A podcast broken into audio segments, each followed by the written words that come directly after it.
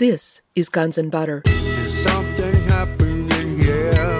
Yeah, yeah. What it is ain't exactly clear. There's a man with a gun over there. Dick and Don were all through this time part of this COG group, continuity of government, where they were practicing, essentially practicing to take over the United States government in time of crisis. The only time that that plan was ever implemented was on 9/11 by Richard Clarke, one of their one of their uh, COG associates. So they planned to take over the government uh, over these decades, in and out of government uh, themselves, and they changed the plan in 1998 for it to be a response to a terrorist event, just exactly uh, the kind of event that happened on September 11th. And then on September 11th, they implemented this plan. So one thing about that plan is that since then we've learned that it may still be in effect. It definitely was still in effect the year after 9/11, and it continued apparently to be uh, left in place to some degree. A lot of us are not sure what that means, to what extent, and the reason we don't know what it means is that U.S. congressmen cannot even get information about it. Some congressmen have asked specifically for information on the continuity of government plan, whether it's still in effect, what it means, and they have been told that they cannot access that information. I'm Bonnie Faulkner. Today on Guns and Butter, Kevin Ryan. Today's show, Another 19, Part 1. Kevin Ryan began to investigate the crimes of September 11, 2001, through his work as site manager for a division of Underwriters Laboratories, or UL. As a manager at Underwriters, he began in 2003 to question the World Trade Center investigation being conducted by UL and the U.S. National Institute of Standards and Technology, NIST, and UL's work to ensure the fire resistance of the buildings. Ryan lost his position at UL for making his questions public. He was a founding member of the 9 11 Working Group of Bloomington and Scholars for 9 11 Truth and Justice. From 2009 to 2011, he volunteered his time as a board director at Architects and Engineers for 9 11 Truth. He now serves as co editor of the Journal of 9 11 Studies. He has co authored several books and peer reviewed scientific articles on the subject. His latest book is Another 19 Investigating Legitimate 9 11 Suspects, released in 2013. Kevin Ryan, welcome. Thank you. It's great to have you uh, back on the show, Kevin. We haven't talked in quite a while, it seems. It seems like it's been a few years, Bonnie. It's great to hear your voice. Now, you have a new book out, Another 19. What is the basic concept behind your new book, Another 19 Investigating Legitimate 9 11 Suspects? The U.S. government named 19 individuals, mostly Saudis, of instigating the events of September 11th, 2001. You have written a book about 19 high level government, corporate, and intelligence officials whose behavior for decades before September 11th calls into question their involvement in these events. In your introduction to the book, you mention, quote, the politically minded rich, a group otherwise referred to as the overworld, and the connections between important operations such as the October Surprise, Iran Contra, Operation Gladio, the First Gulf War, and 9 11. In your research, do you find the same individuals popping up in all of these events? Yes, absolutely. That's that's a big part of what I'm trying to show here after learning about 9/11 and the history of other deep state events. Um, I've found that those events have a lot of people uh, that seem to pop in and out of history uh, and show up in things. You mentioned Iran Contra. I also go through the Phoenix program in Vietnam a little bit. Another big one are the lies behind the first Gulf War. And so the reason I wrote the book is that uh, many people know now that the official investigations and the official reports for 9 11 don't explain some of the major aspects of what happened. They really have not been sufficient in explaining the unanswered questions. And I go through some of those. I focus on what has not been explained and who might have been in position to accomplish the parts of the attacks that have not been explained. And and in doing so, as you said, I, I found that these these people seem to be interlaced and interwoven with history of other state crimes and other deep state events. So uh, I go into quite a bit of detail in the book, and it's for people who really want to learn more about 9 11, are really interested in the subject. How did investigations in the 1970s into CIA crimes, such as assassinations of political leaders around the world, known as the family jewels, lead to the formation of a private covert network of intelligence operatives? What can you tell us about the history of this private network that formed in the late 70s and how that history developed? Well, the history um, goes back, as you said, to the mid 70s when the CIA was under fire publicly uh, by several congressional investigations, and there were um, there were uh, legal actions taken, and uh, there were tools put in place for the public to try to control these agencies, the CIA in particular, and um, and what happened as a result of that, uh, with the blessing of uh, then CIA Director George H.W. Bush, is that some of the um, people who were working in the U.S. intelligence service connected with foreign intelligence services like that of the Saudi government and uh, like that of a group called the Safari Club, which included the Saudis and the Iranians and other countries, and they found ways to act as proxies around the world for each other. So essentially, the CIA was prohibited from doing certain things, from conducting certain operations after these congressional investigations. And so what they did is they essentially contracted the work out covertly. It was off the books operations. And a big part of that, uh, the need for funding came about uh, in a way that created something called the Bank of Commerce and Credit International. And um, actually, this bank existed, but it was developed by the Saudis at the request of a man named uh, Clark Clifford, who was a high level, powerful person in the United States.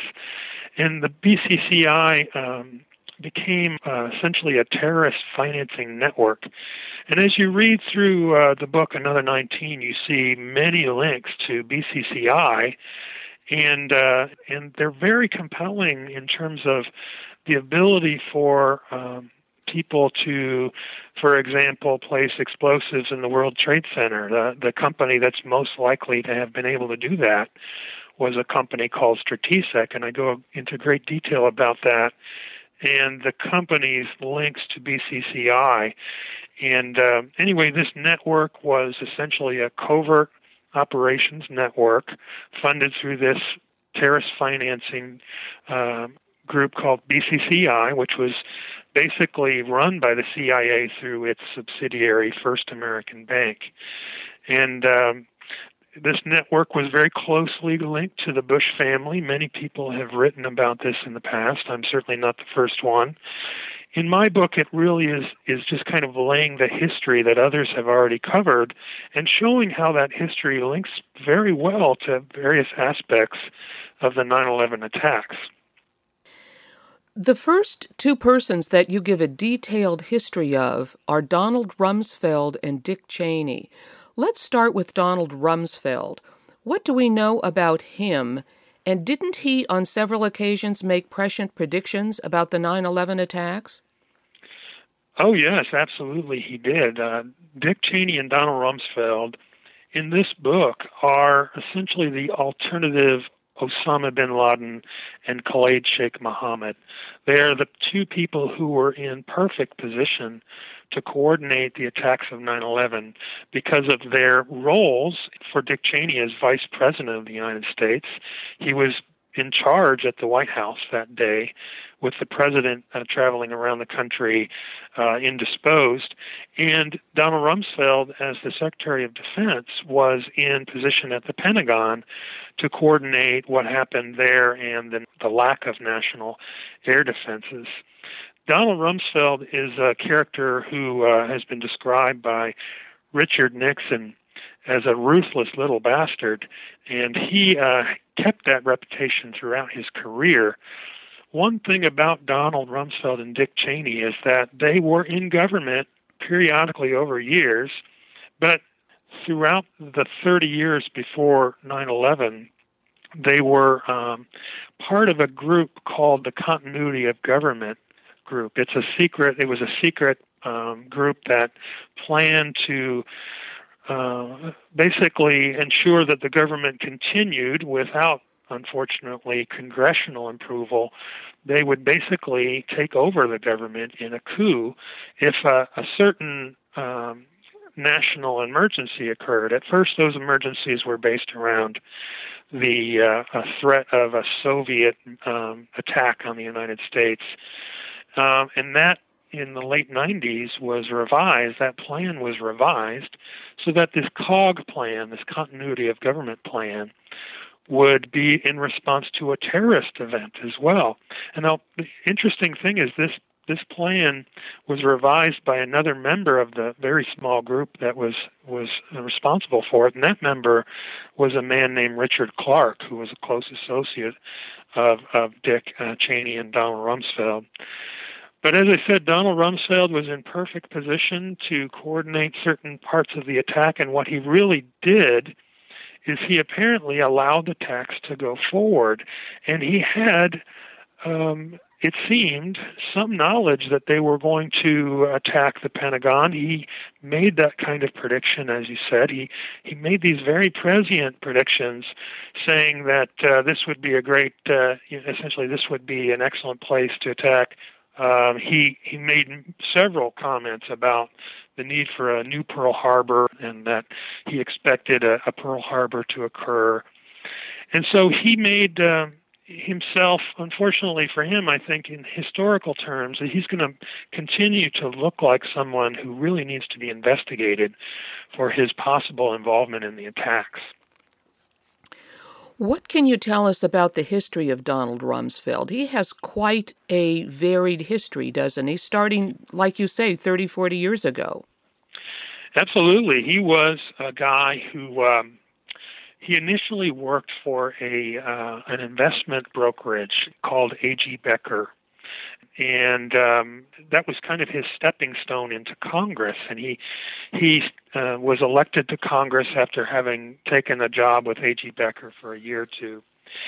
And he was in Congress for a period of time, and he was a close associate of Gerald Ford, who uh, ended up becoming president after Richard Nixon resigned.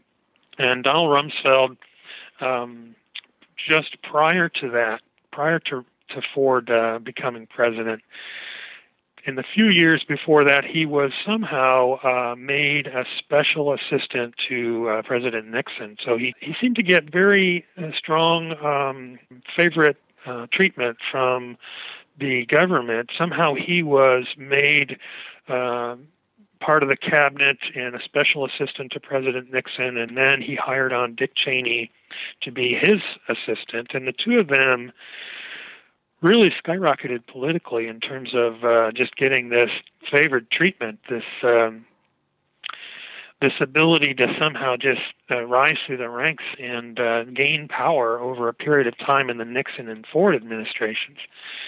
Uh, Donald Rumsfeld was the ambassador ambassador to NATO, and this was at the height of of the Operation Gladio crimes. And what people should know is that the uh, Supreme Allied Commander in Europe, working through NATO, was um, was the person who was in charge of the uh, operation. Uh, in, the Operation Gladio crimes were being committed by a CIA-linked group that were led by the uh, uh, the uh, NATO forces, the NATO commander in in Brussels, and at that same time, Donald Rumsfeld was the ambassador to NATO in Brussels. So um, you know that doesn't that's that's kind of uh, it's not necessarily uh, uh, definitive that Donald Rumsfeld was somehow involved in Operation Gladio.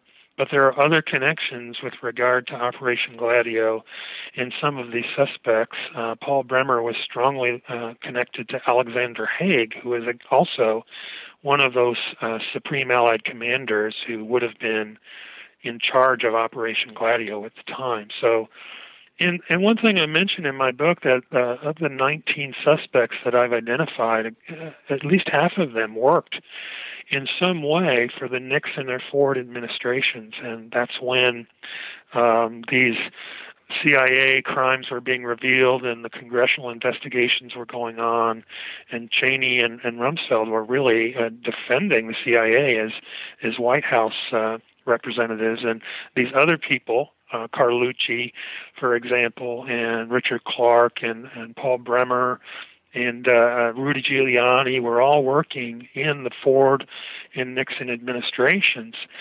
And so they all seem to tie together going back uh, to this history um, of when the CIA uh, crimes were being revealed and this new network was being developed. I'm speaking with chemist, research scientist, and author Kevin Ryan.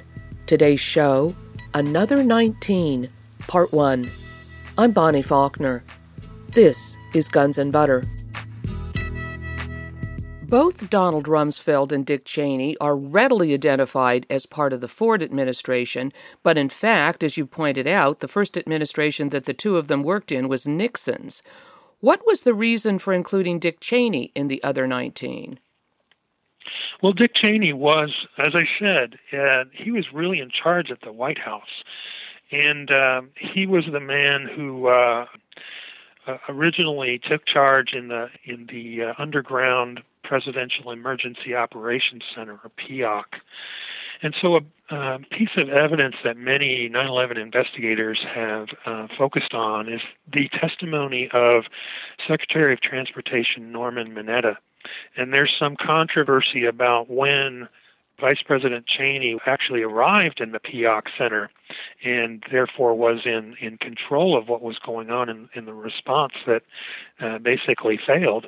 And uh, but uh, Norman Mineta's testimony suggested that not only was Dick Cheney there very early before 9:30 in the morning, but uh, but he had given orders of some kind and a young man was coming in periodically and checking to see if those orders still stood. The orders related to a plane that was coming towards Washington that uh, Mineta stated was the plane that was said to have hit the Pentagon, Flight 77.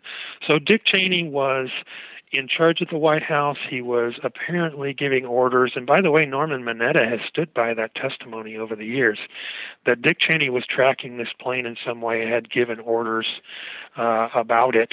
We're not sure what kind of orders. Um, all this contradicts the official account. And Dick Cheney has also, uh, early this year, come out and and made it clear that he really was in charge and he was basically telling the president to stay away from Washington. And um, you know, many people have noted that that Dick Cheney seems to have given an order to shoot down the fourth plane, United 93. So I go into a, a good deal of the evidence related to those things, and also the background of Dick Cheney. Um, you know, one thing about Dick and, and Don, uh, as I call them in the book, and the, those are their names, but basically we know for a fact that Dick Cheney and Donald Rumsfeld were behind the lies that started the Iraq War. And they led a campaign, a coordinated campaign of lies to start the Iraq War by falsely claiming um, that Iraq was somehow associated with 9/11, and the Niger documents about the uh, yellow cake were forged, and the aluminum tubes that they talked about uh, to the New York Times that was all false. So Dick and Don uh, lied to start this this huge war that killed a million people.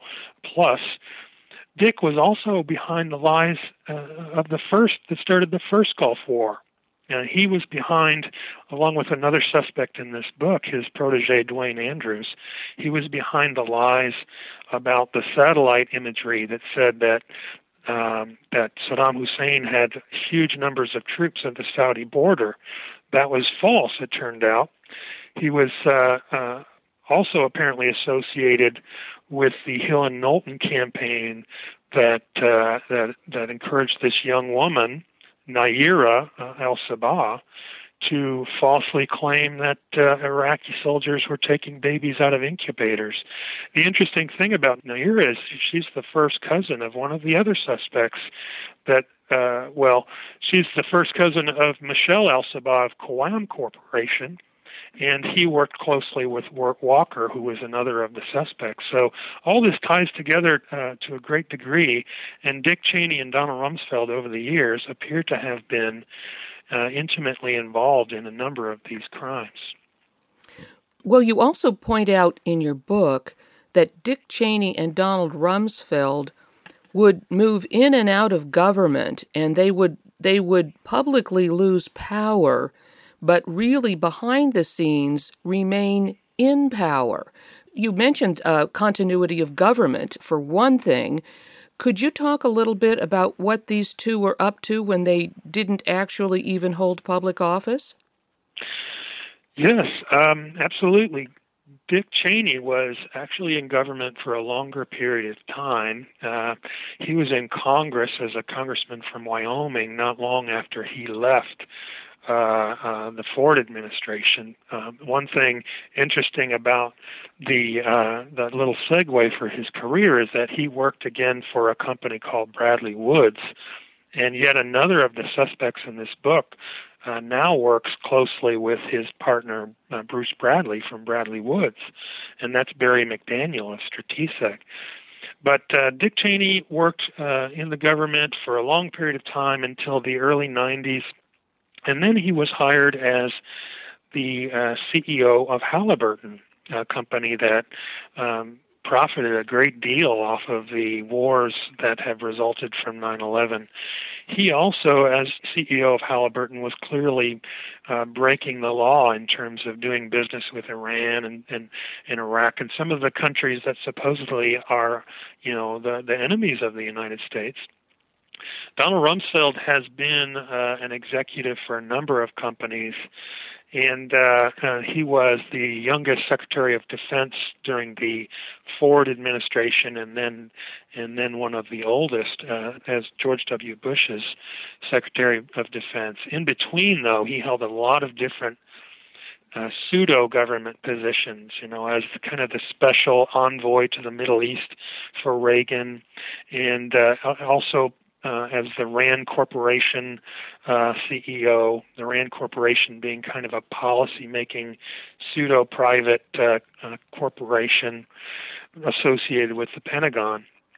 And as you said, uh, we, uh, we discussed earlier, Dick and Don were all through this time part of this COG group, continuity of government, where they were practicing, essentially practicing to take over the United States government in time of crisis the only time that that plan was ever implemented was on 9/11 by Richard Clarke, one of their one of their uh, COG associates. So they planned to take over the government over this whole uh, over these decades in and out of government themselves and they changed the plan in 1998 for it to be a response to a terrorist event, just exactly uh, the kind of event that happened on September 11th.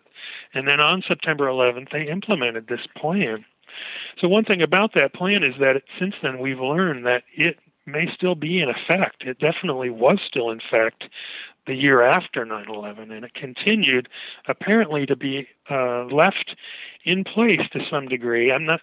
A lot of us are not sure what that means, to what extent, and the reason we don't know what it means is that U.S. congressmen cannot even get information about it. Some congressmen have asked specifically for information on the continuity of government plan, whether it's still in effect, what it means, and they have been told that they cannot access that information. So Dick and Don have been uh, over the many years between uh, uh, the, the early 70s uh, through the George W. Bush administration, really powerful figures, whether they were in government or not. In fact, uh, all of the other 19 that you uh, go through in, in quite a, a lot of detail in your book, all of these people are in and out of government but retain a lot of power when they're not in government, right? They all seem to be jumping from one company to another, to intelligence agencies, back into government. So all of these 19 people have never gone away for decades, right? They retain power. That's exactly right. And people call this the revolving door to some extent. But I think with some of these people, it's a little higher level revolving door. Uh, one person, for example, is L. Paul Bremer, uh, who is covered in the chapter on terror, terrorism propaganda. He was uh, Reagan's um, um, ambassador at large for counterterrorism, and then he went to become the managing director for Kissinger Associates, and then he came back to lead the National Commission on Terrorism. Another example is Paul Wolfowitz, who not only was in and out of government, but he, uh, regardless of what political party was in power, Wolfowitz was always in a position of power. There are a few people over the years who have been like that.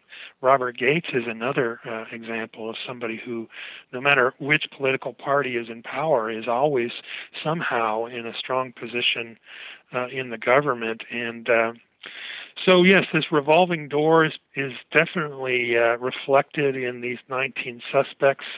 Uh, a guy named Duane Andrews is another one in the book that uh, you know, led a company called SAIC, which is uh, Science Applications International Corporation, which is just uh, incredibly uh, interesting in terms of the many, many links it has to 9/11. And and uh, Duane Andrews, as I said earlier, was the protege of, of Dick Cheney. He was Dick's intelligence uh, um, man when Dick was Secretary of Defense in the George H.W. Bush administration and after that left to, to lead this company SAIC. So these corporations and the government, there's really almost no um, there's really almost no barriers between them, and I think we see that today when we know that the, uh, for example, most of the top secret clearances given out by the United States today are to to people who work for private companies.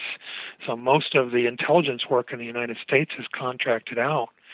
And that can be frightening to a lot of people knowing now that uh, the government is spying on all of us continuously.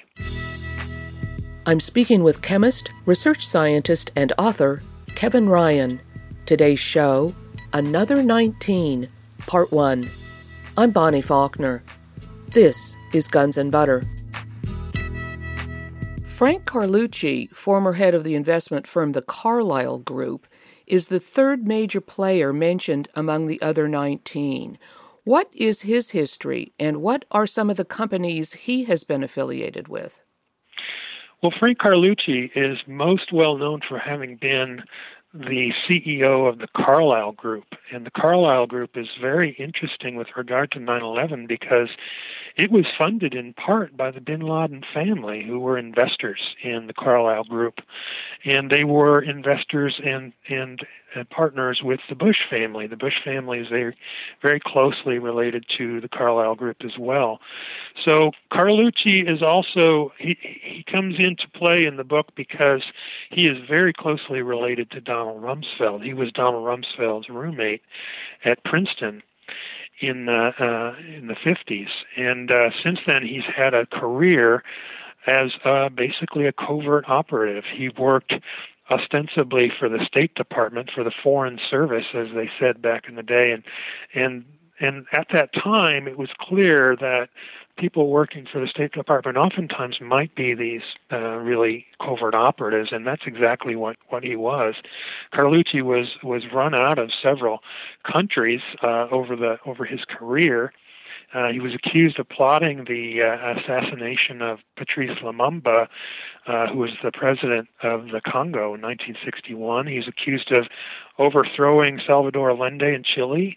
Uh, he's uh, accused of being involved in coups in in several other countries, and uh, the kidnapping of Aldo Moro uh, and other things uh, in Portugal and so forth. So he's really considered a, a specialist in dirty work, uh, and that's interesting because you know his him being so powerful as the CEO of, of the Carlyle Group and having such connections to uh, companies that, that that actually reported through him. One of them being BDM International, and BDM International is is really uh, strongly connected to 9/11, and that again, this company Stratesec comes up because uh, the the chief operating officer and, and other employees from Stratesec came directly from Carlyle, uh, Carlucci's BDM International. But Carlucci also has a, a, history that appears to, very strongly appears to indicate that he was involved in the Iran Contra crimes. He uh, he ran a company called Sears World Trade back then, and this company was considered a spook operation, basically by uh, people who worked there. It was um, a company that was found to be um, coordinating arms sales in the exact kinds of um, equipment that uh, the Iran Contra crimes uh, involved. And essentially, uh, newspapers like the Philadelphia Inquirer basically uh, accused uh, Sears World Trade and Carlucci of being involved in the Iran Contra crimes, but he was never actually investigated for that. And uh, one thing that, again, crops up, these people keep interlacing and, and showing up. Barry McDaniel from Stratesec was uh, the man in charge of uh, of distributing the weapons for the U.S. at that very time, at the time of the Iran Contra crimes. And so he was an expert on logistics for armaments and explosives and so forth, which is why he, partly why he comes up again in the book later in his own chapter. So, um, Carlucci was uh, around the world. He spent uh, time in countries around the world, mainly in Africa and uh, in the Middle East, and and he did um, make a reputation, and in Central America and South America, as being this this heavy covert operative, uh, and uh, also was in, involved in the the ATSCO, you know, very closely associated with Ted Shackley and the people who were uh, um, selling arms to Iran and and so forth. So there's a, just an enormous amount of detail, but what we're trying to do with this discussion in this book is to show that these suspects just crop up in perfect positions in some cases uh, to um, to help affect the crimes of 9/11 and, and accomplish the things that have not been explained. What is Frank Carlucci doing now? So Frank Carlucci is no longer the chairman of the Carlyle Group. Uh, he left that job in 2003 and became the chairman emeritus for a few more years. But he's associated with a lot of other companies now, uh, including primarily the Frontier Group, where he works with Norman Augustine, who uh, who had worked uh, for In-Q-Tel, and um, he is also an advisory board member for uh, G2 Satellite Solutions and uh, and for Nortel Networks, so into communications and satellite stuff. Um, one thing other people uh, have noted is he was also a primary advisor for Mitt Romney in the 2012 presidential campaign. So he's definitely a strong Republican, and um, he continues to be associated with businesses at a high level, but uh, no longer with government. And so I believe he's just uh, kind of a guy who tries to influence policy as a private citizen, and uh, and so uh, I think that he really needs to be uh, investigated for 9/11 in in in terms of his uh, connections to the Carlyle Group, to Barry McDaniel, to Donald Rumsfeld, and to the Bin Laden family in particular. In your chapter on Frank Carlucci, um, you also go into the history of Richard Armitage. Now, he was part, I remember, of the George W. Bush administration. What can you tell us about Armitage? Yes, uh, Armitage is, um, he was the Deputy Secretary of State on 9 11, so he was in a very powerful position with regard to people coming in and out of the country at that time. And he had developed, along with his subordinate Grant Green, uh, a Visa Express program that a number of the alleged 9 11 hijackers supposedly uh, uh, took advantage of. So basically, this Visa Express program was one by which people didn't even have to come into the office uh, in the in Saudi in Jeddah, Saudi Arabia, to uh, to apply for their visa. They basically just filled out the paperwork, and a lot of these people got visas. Uh, or were told they got visas through that office and that program. So here's Richard Armitage, the Deputy Secretary of State, in charge of providing visas basically to these uh, alleged attackers. But the history of Armitage is very strongly indicative that he is another covert operative, and he was responsible uh, for um, doing drug trafficking, uh, profiting from drug trafficking in Vietnam, and uh, he was uh, allegedly part of the Phoenix program, which was an assassination program in Vietnam that killed over 20,000 people in, in terrible ways. Um, and Armitage was also um, linked to Ted Shackley and the guys who were part of this private network that had been created in the in the 70s. So we talked about this private network being created that the CIA uh, uh, was having off the book operations conducted uh, by other countries. But in the 80s, that actually grew. Um, Ted Shackley was part of the CIA and then was fired by uh, um, by Jimmy Carter, and uh, those people along with him that were fired in a in a kind of a purging of the CIA during the Carter administration developed this private network even more strongly, and Armitage seemed to be very closely associated with those people, and so. Um, he was the protege of a man named Eric von Marbod, who was very closely linked to Shackley in the uh, in the Sears World Trade Network that Frank Carlucci was was running. So this appeared to be uh, the group that was behind the Iran Contra crimes and um, and arms sales to Iran in the 1980s against uh, uh, against U.S. Uh, law. And uh, you know they also went back together to Vietnam and the Phoenix program, and so for them to have showed up on 9/11 in these positions of power um, is interesting because partly because of not only the Iran Contra crimes and, and so forth, but the Mujahideen was uh, where uh, we were told Al Qaeda was born. The Mujahideen is the, the uh, group of Afghan Arabs in the 1980s that the U.S.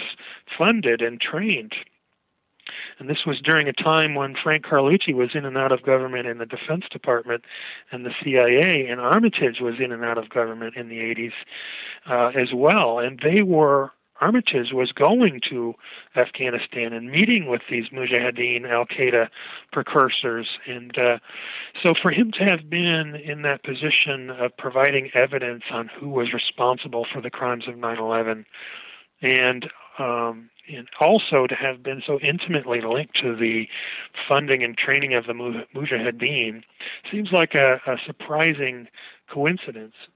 Richard Armitage was also present on the secure video teleconference on 9 11 that Richard Clarke was running um, from the White House Situation Room. So he was part of the group who failed to defend us on 9 11. He was a man who provided or who, who ran the program that provided visas to the alleged hijackers. He had this history of covert operations and and connections to the Al Qaeda precursor group Mujahideen. He he really is very strongly uh, uh, suggestive of somebody who knew a lot more about what was going on. Just like Senator Max Cleland, uh, who quit the 9/11 Commission, claimed. He claimed that the he claimed that the commission was uh, a scam was a sham.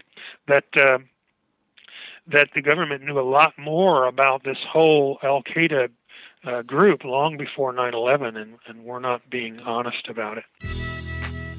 I'm speaking with chemist, research scientist, and author Kevin Ryan.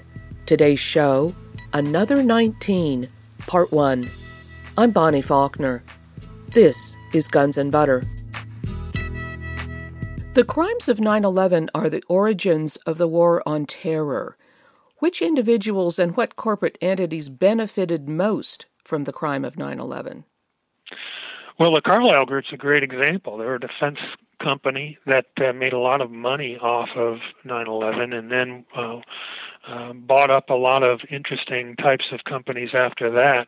But also SAIC, as I mentioned, Science Applications International Corporation, and and a couple of, of journalists uh, um, have made uh, it clear that um, SAIC, you know, more than anyone, more than any company, appears to have really uh, made a, a, bundle off of 9/11. These journalists, uh, Donald Barlett and James Steele, for example, said they're they're you know 9/11 was a personal tragedy for thousands of family and a national tragedy for all of America, but it was very very good for SAIC, and the reason for that is that SAIC. Um, paradoxically built the systems that supposedly uh, uh, were to prevent terrorism um, in the databases, for example, the national criminal databases where people would check for terrorists were built by SAIC. And then after 9 11, they were given huge contracts to repair those programs and to build new ones.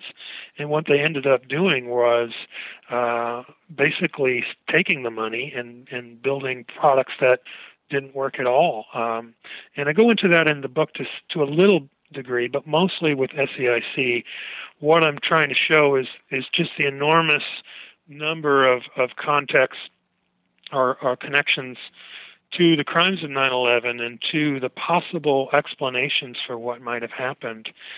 So um, I mentioned that uh, the company created the national databases that tracked and identified alleged terrorists. They also supplied airports with terrorism screening equipment they actually even predicted and and and then investigated terrorist attacks like uh, those that occurred in the World Trade Center. So they did investigations.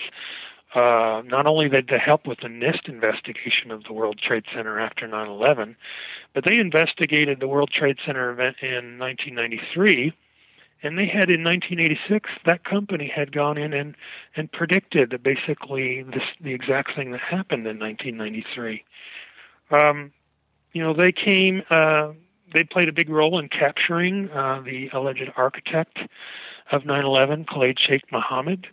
Um, they hired and uh, were the employer of a man who was cleaning up ground zero with robots basically using equipment that had previously been used for uh, eliminating unexploded ordnance. His name was uh, John Blitch. Lieutenant Colonel John Blitch left his job and joined SAIC the day before 9 11 and then spent his time cleaning up uh, Ground Zero. So SAIC is, is not only profiting enormously from 9 11, but they were very intimately linked to a lot of aspects uh, of the crimes, and they appeared to be in position to help affect the crimes. Uh, Kevin, you mentioned Richard Clarke. Now, Richard Clarke was a very major player among the other 19. Could you talk about who Richard Clarke is, what his background is, his involvement with uh, BCCI, the uh, terrorist funding network, his uh, relationship with the uh, with the UAE, the United Arab Emirates, his uh, relationship with the CIA, and um, as an aside, I found it quite interesting that. Rolling Stone journalist Michael Hastings dying in a fiery car crash in Los Angeles at 4 a.m a, a very suspicious accident. It was Richard Clarke who very recently came out publicly and stated that Michael Hastings, uh, this journalist, that this accident was consistent with a cyber attack on his car, meaning that his car could have been remotely controlled. Um, so Richard Clarke is still uh, very much among us, and I thought it was curious that he would come out with these remarks. Yeah, he he is definitely a very interesting person, and and the man is uh, is a powerful figure without question. He has uh, been part of U.S. government for many many years, going back, as I said, to the Ford administration, and um, he has worked uh, with many of the people who um, who are suspected of having been part of the crimes and, and, are suspects in this book, including Paul Wolfowitz and Duane Andrews and and uh, George Tenet was a very close friend of his, and uh, Richard Armitage. So uh, Dick Clarke, or Richard Clarke, is a man who was the counterterrorism czar, or so-called uh, lead counterterrorism principal in the United States government from 1992. He was put in that position by George H.W. Bush in 1992. Through the events of 9 11, he was this lead counterterrorism expert.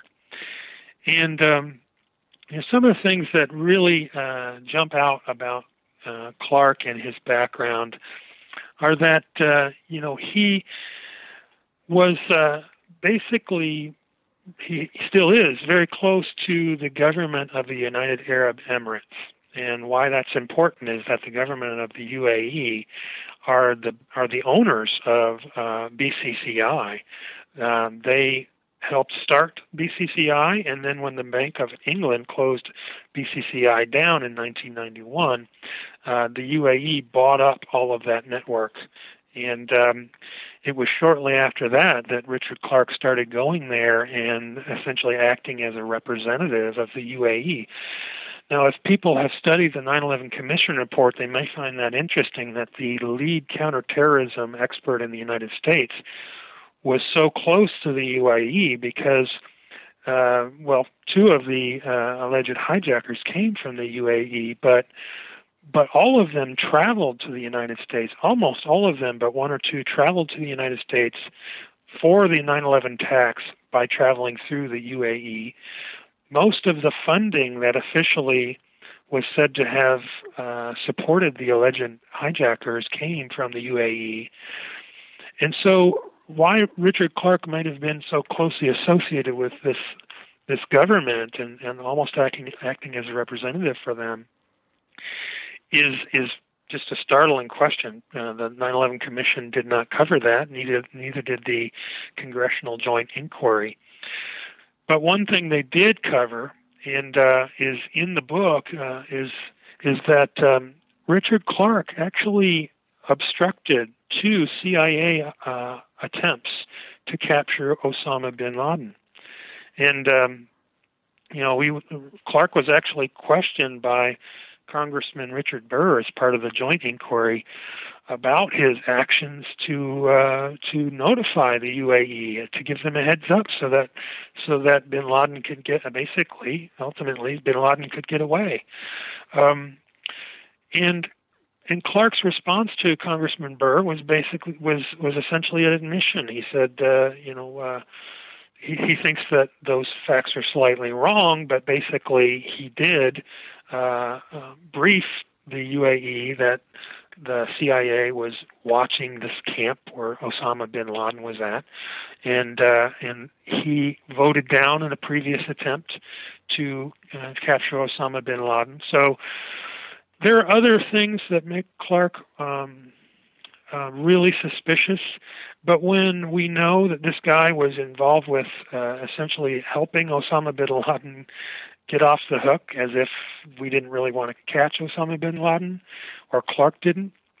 That comes uh, to mind as very serious uh, series of questions that maybe uh, Clarke could answer for us. And I've got those questions in the book that I'm hoping that uh, that someday Clarke will be asked under oath because he wasn't under oath in the he was the only one in the joint inquiry session that wasn't asked to be under oath when he uh, admitted basically that he helped OBL off uh, off in those those instances. So I've got a bunch of questions for him uh, related to COG, you know, his continuity of government plan, uh, how uh, his his friends in the UAE used the BCCI terrorist network, um, how he could have predicted, he basically predicted the 9/11 attacks in so many words. Um, why he voted down these plans, uh, why he didn't follow up on on actions when he was given evidence that uh, certain terrorist cells were operating in the United States. Um, he's just been really uh, evasive in a lot of ways, and I'm not sure how to explain his his comments about Michael Hastings. But I would just say that take anything that Richard Clarke says with a grain of salt. Now, Richard Clarke was the uh, terrorism czar under Bill Clinton, so he has worked for both. He has worked in both Republican and Democrat Democratic administrations, as have a lot of these guys. But what I was really startled to read about in your book is that it was Richard Clarke who first came up with the um, idea of rendition or torture. Um, could you talk about his origination of the concept of rendition and also um, you do write a little bit about the Rwandan genocide in 1994 and how Richard Clarke uh, uh, could have done something about that and didn't. Yes, absolutely. As I said, uh, Clarke actually worked for originally for George H. W. Bush and and then uh, for Clinton throughout the Clinton administration, and then for George W. Bush as well. But in 1993 is when the U.S. began uh, this practice known as rendition, which most people uh, in the rest of the world would call uh, torture. It's basically uh, um, capturing people and torturing them. Um, and torture doesn't work well for uh, gaining information, but but Clarke apparently was behind that policy. He uh, proposed it, and uh, it is the precursor. It, was the precursor to the uh, uh, secret um, CIA rendition program that has occurred since 9 11.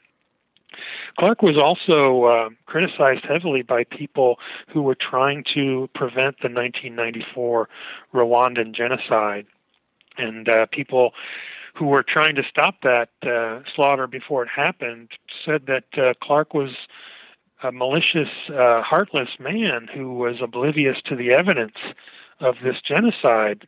And uh, he, he, failed to take uh, action when there was many things there were many things the US could have done to prevent the tragedy these people said that it was Richard Clarke who actually prevented the US from taking any action and, and ultimately supporting a UN intervention in Rwanda and uh, you know he was very skeptical apparently and he was stonewalling um, and that led ultimately to the the uh, genocide in which 800,000 people were killed in just 100 days in that small African country. Uh, Kevin, how long did it take you to write this book, Another 19? It's so dense, it must have taken a very long time. Well, you know, I've been studying the events of 9 11 for 10 years now, and I spent the first six years of that time focusing primarily on the World Trade Center and and scientific work related to that, uh, evaluation of the government's reports, which took a long time to produce and were very detailed, and and so the first six years I focused on that, and in 2009 I really started looking at who might have been responsible for 9/11. So this book is a culmination of the last four years of research in, in which I'm trying to answer specific questions about what happened and what has not been explained. So about four years worth of work. It is it is a very dense book, and there's a lot of information. But if you're interested in finding out what really happened on 9/11, I believe that that you'll find it useful. Kevin Ryan, thank you very much. Thank you, Bonnie.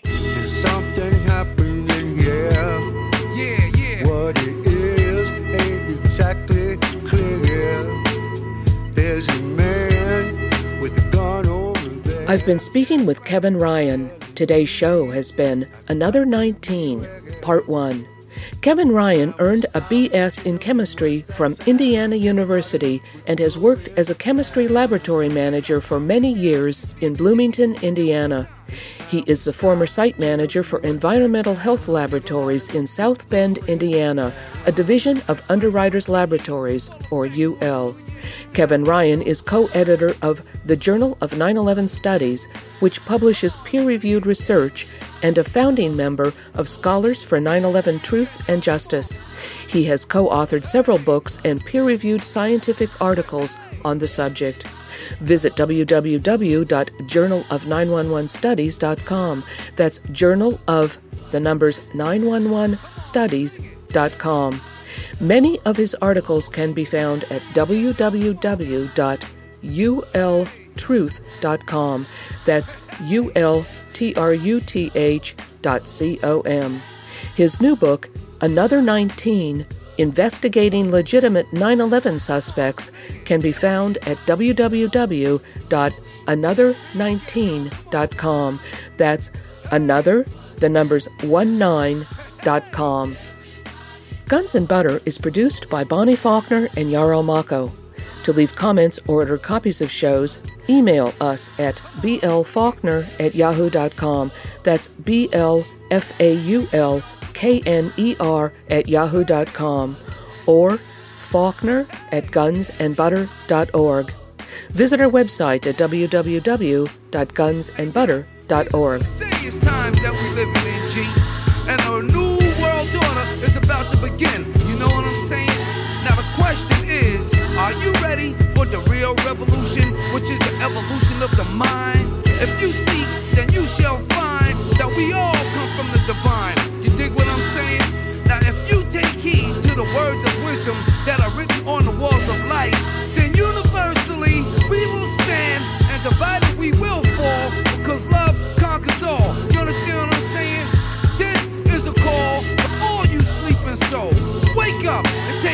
control of your own cipher and be on the lookout for the spirit sniper trying to steal your light. You know what I'm saying? Look within inside yourself for peace. Give thanks, live life, and release. You dig me? You got me?